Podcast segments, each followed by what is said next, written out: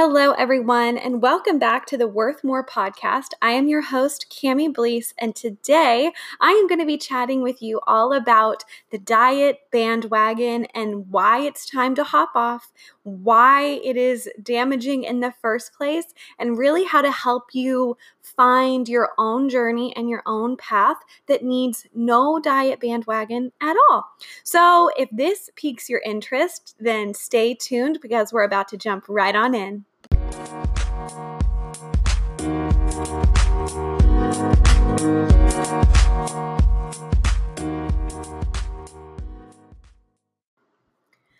Okay, so just to make sure we're on the same page in regards to what a bandwagon means, essentially I kind of see it as this unifying concept and cultural um, obsession around dieting where we're all on this train cart together. We are all in this buggy working. I mean, you're on a wagon, essentially the diet wagon. And so often I get asked, how do you recover after falling off the bandwagon? How do you kind of come back from those splurges or those binge days where you've just gone way overboard and essentially you've fallen off of track of your diet, you've fallen off of track of your lifestyle. So this is the concept of falling back falling off of the bandwagon and people wanting to figure out the best way to hop back on and stay on. I completely understand why we want to do this because we want to succeed. We want to achieve the weight loss we have been obsessing over for so long. We want to be one of those people that these programs share as their amazing, successful before and after photos. We want to achieve the happiness and the joy and the lifestyle that we believe is promised at the end of these programs. So when we fall off of the program, when we fail to follow through, we are consumed with this internal shame and judgment that we aren't good enough, that it's all our fault. And if only we were better, then we could stick to it like these other men and women seem to so successfully and consistently do. But the reality is is that there is no bandwagon you should fall off of when you are truly creating a lifestyle that will last. And I'm going to get to how you create that in a little bit. But I really want to encourage you and call out this shame that we feel when we fail. And I've talked about this in previous episodes, but the problem is who we are pointing the finger at. We're pointing it at ourselves, saying, Why am I not good enough? Why can't I stick to it? But we need to turn it back around and point it at the diet, point it at this culture and this industry that is saying that this cookie cutter program should work for hundreds and thousands of you.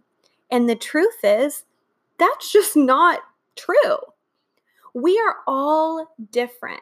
And if you pop outside or go to a store, or go to a restaurant, or walk down the street, you will quickly see how differently each of us are built. And it is a beautiful, wonderful thing.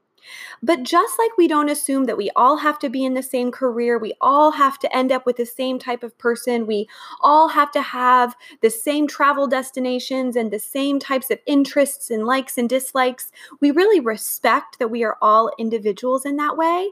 But somehow, when it comes to diets, we're under this impression that this one size fits all concept can work. And the truth is, it doesn't and it can't, which is why 95% of diets fail in the first place because you're trying to essentially force this circular diet around this amazing octagonal shaped personality that you are. You are so much more complicated than a five meal plan structure built out to a certain amount of calories, not taking into account your cravings, your likes, your dislikes, your lifestyle, your interests, your mood, your energy, your own sensitivities. All of these things matter. And when you're believing and wanting to trust a diet plan that doesn't know you over your own intuitive nature, that is why you're falling off the quote, quote, bandwagon because it wasn't meant for you in the first place. So, what you have to do is get back in touch with your own cravings, with your own likes and dislikes. Your body will tell you when it's hungry. Shocker. Your body will tell you when it's full. Oh my gosh, what a concept. And I don't mean to be a butthead about it. I just genuinely want us to realize that if we listened to our bodies, they would tell us what we needed. And I'm totally for wanting to get recipe ideas or wanting to see, oh, I want to work out today. What should I do? And referencing a plan. I'm for using these things as references when you don't know where to start. But when you become so consumed with this planner program that there is a failure component to it, and you yourself are consumed with shame if you fail, that is not what I'm on board with because your body is not a failure. Your inability to lose weight is not a failure. And you have to stop blaming yourself and look at the diet program itself. Look at your lifestyle. Realize that you are unique and you deserve a unique nutrition and workout aspect built just for you. That's why I love working with clients one on one. Because the reality is is that we're all in different shapes with different goals and different focuses and different likes. There are certain moves that I just won't make some of my clients do because they genuinely hate them. And I can come up with something else that hits those same muscle groups, gets the same point across, and that move doesn't that move doesn't need to be a part of it. But that only happens when you are taking into account people's individual nature. So you need to realize that these $25, $30, 30 day programs that you have probably tried before are not what's going to help you create the lifestyle that you ultimately want. Because so often, unfortunately, they are built on this concept of restriction, obsession, not cueing into your body, but telling you at 11 you eat this, at 3 you eat this, at 7 you eat this, and then you eat nothing else because God forbid your body can't process it. And that is not aligned with how some of us live our lives, with how a lot of us probably live our lives. So you have to start realizing that you have the control and the power and that you can reference these things, but it is so much more fun to reference them for ideas rather than fearfully following a plan, gosh forbid you fail. Aren't you tired of starting over and over again? I know the new year is upon us, and I know you have probably contemplated forget it. I'm not going to worry about my diet or my workouts this holiday season, and I'll start again in the new year. What program can I start? Well, I encourage you to literally do the opposite of what you're thinking. Continue to work out through this holiday season and move your body in the smallest or biggest of ways. Continue to fuel your body with both nutrient dense and energy dense food that make you feel your best, that don't create shame and guilt. And then when January starts, guess what? You're already living a lifestyle that you can maintain. Maybe you find a new workout buddy, or maybe you decide that it's this season and you're going to try all these new fruits and vegetables associated with winter for yourself. But you can step off of the bandwagon and decide to not stay in this cycle that has so far not worked for you in the past. We believe that the next new program out there might be the winner. And I hate to break it to you, but it isn't.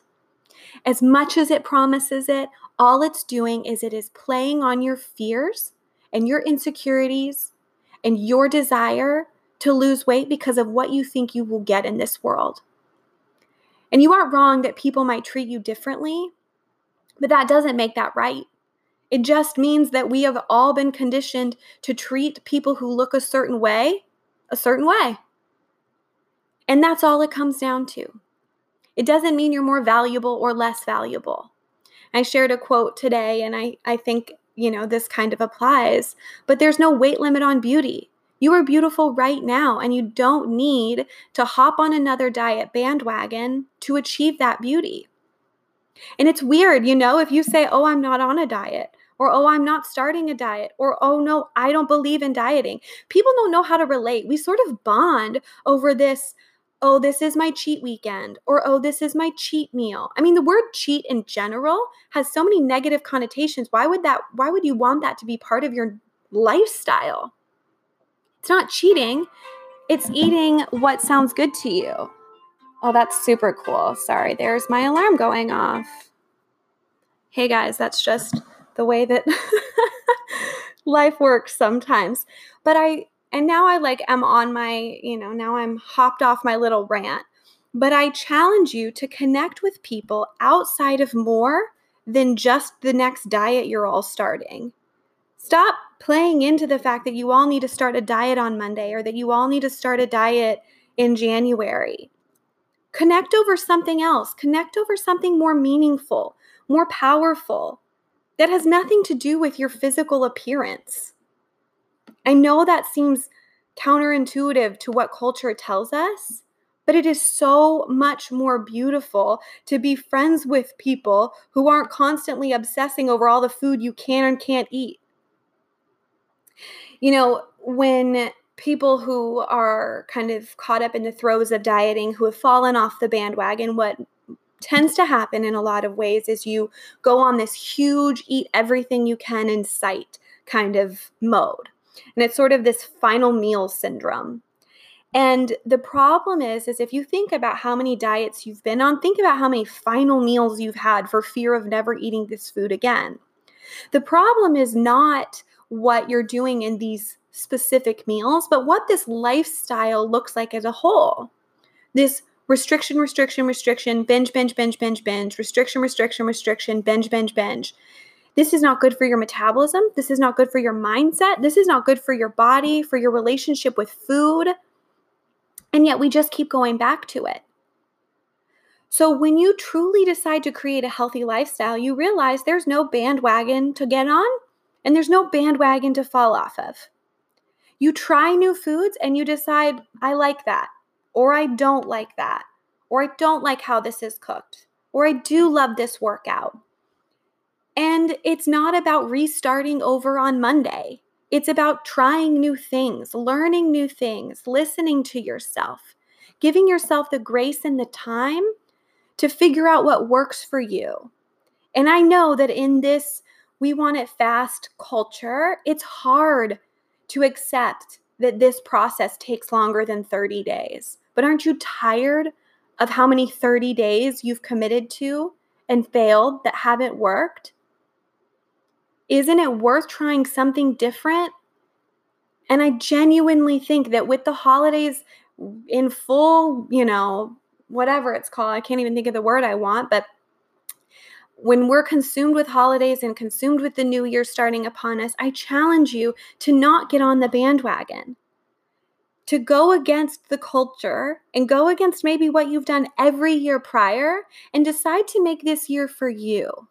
Decide to say, this year, I'm going to focus on loving myself, on allowing myself to show up as I am and who I am. And that's going to look different. That doesn't mean you don't care. That doesn't mean that you stop eating anything with any nutritional value and you sit on the couch all day. That's a really unfair assumption that a lot of people make for anyone going through a self love journey.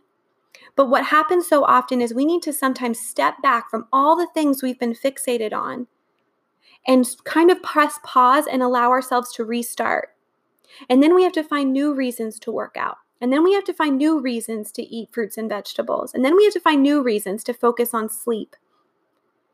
And all of these things get to come from a place of caring for yourself and loving yourself and realizing that no weight is going to actually bring you the joy you think it will. And that you could have all of those things right now if you focused on finding those things outside of your weight. Choose to stay in your own lane. Choose to focus on your journey. Choose to decide what is best for you, what makes the most sense for you. And it might not be what your best friend is into, it might not be what your family member is into.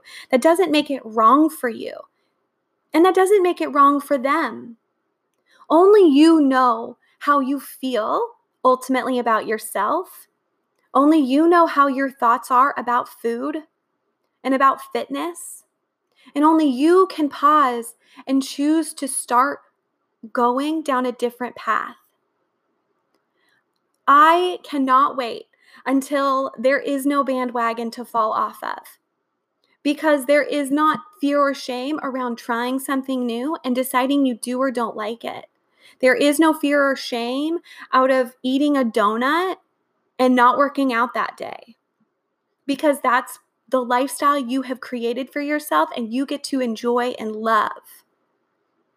So, if you have been thinking about hopping onto a diet, if you have been thinking about starting something new Monday, then you're listening to this for a reason. And I challenge you to do something different. And maybe if you don't know where to start, I have a super simple five step free PDF on my website, camiblease.com. Go and get that. It's five steps to ditch dieting and find freedom. It's a great place to get started. It's a great place to start asking yourself questions, going through certain exercises, saying, okay, I'm worth more than this weight loss. I'm worth more than this diet. I'm worth more than what culture says about my body. So, what am I going to do about it? And you can do something today, right now. And I challenge you to believe you're worth more and go and do it. I hope that you have an amazing day. I hope that you feel encouraged, and I hope that you will join me off of the bandwagon. I'll talk to you soon. Bye, guys.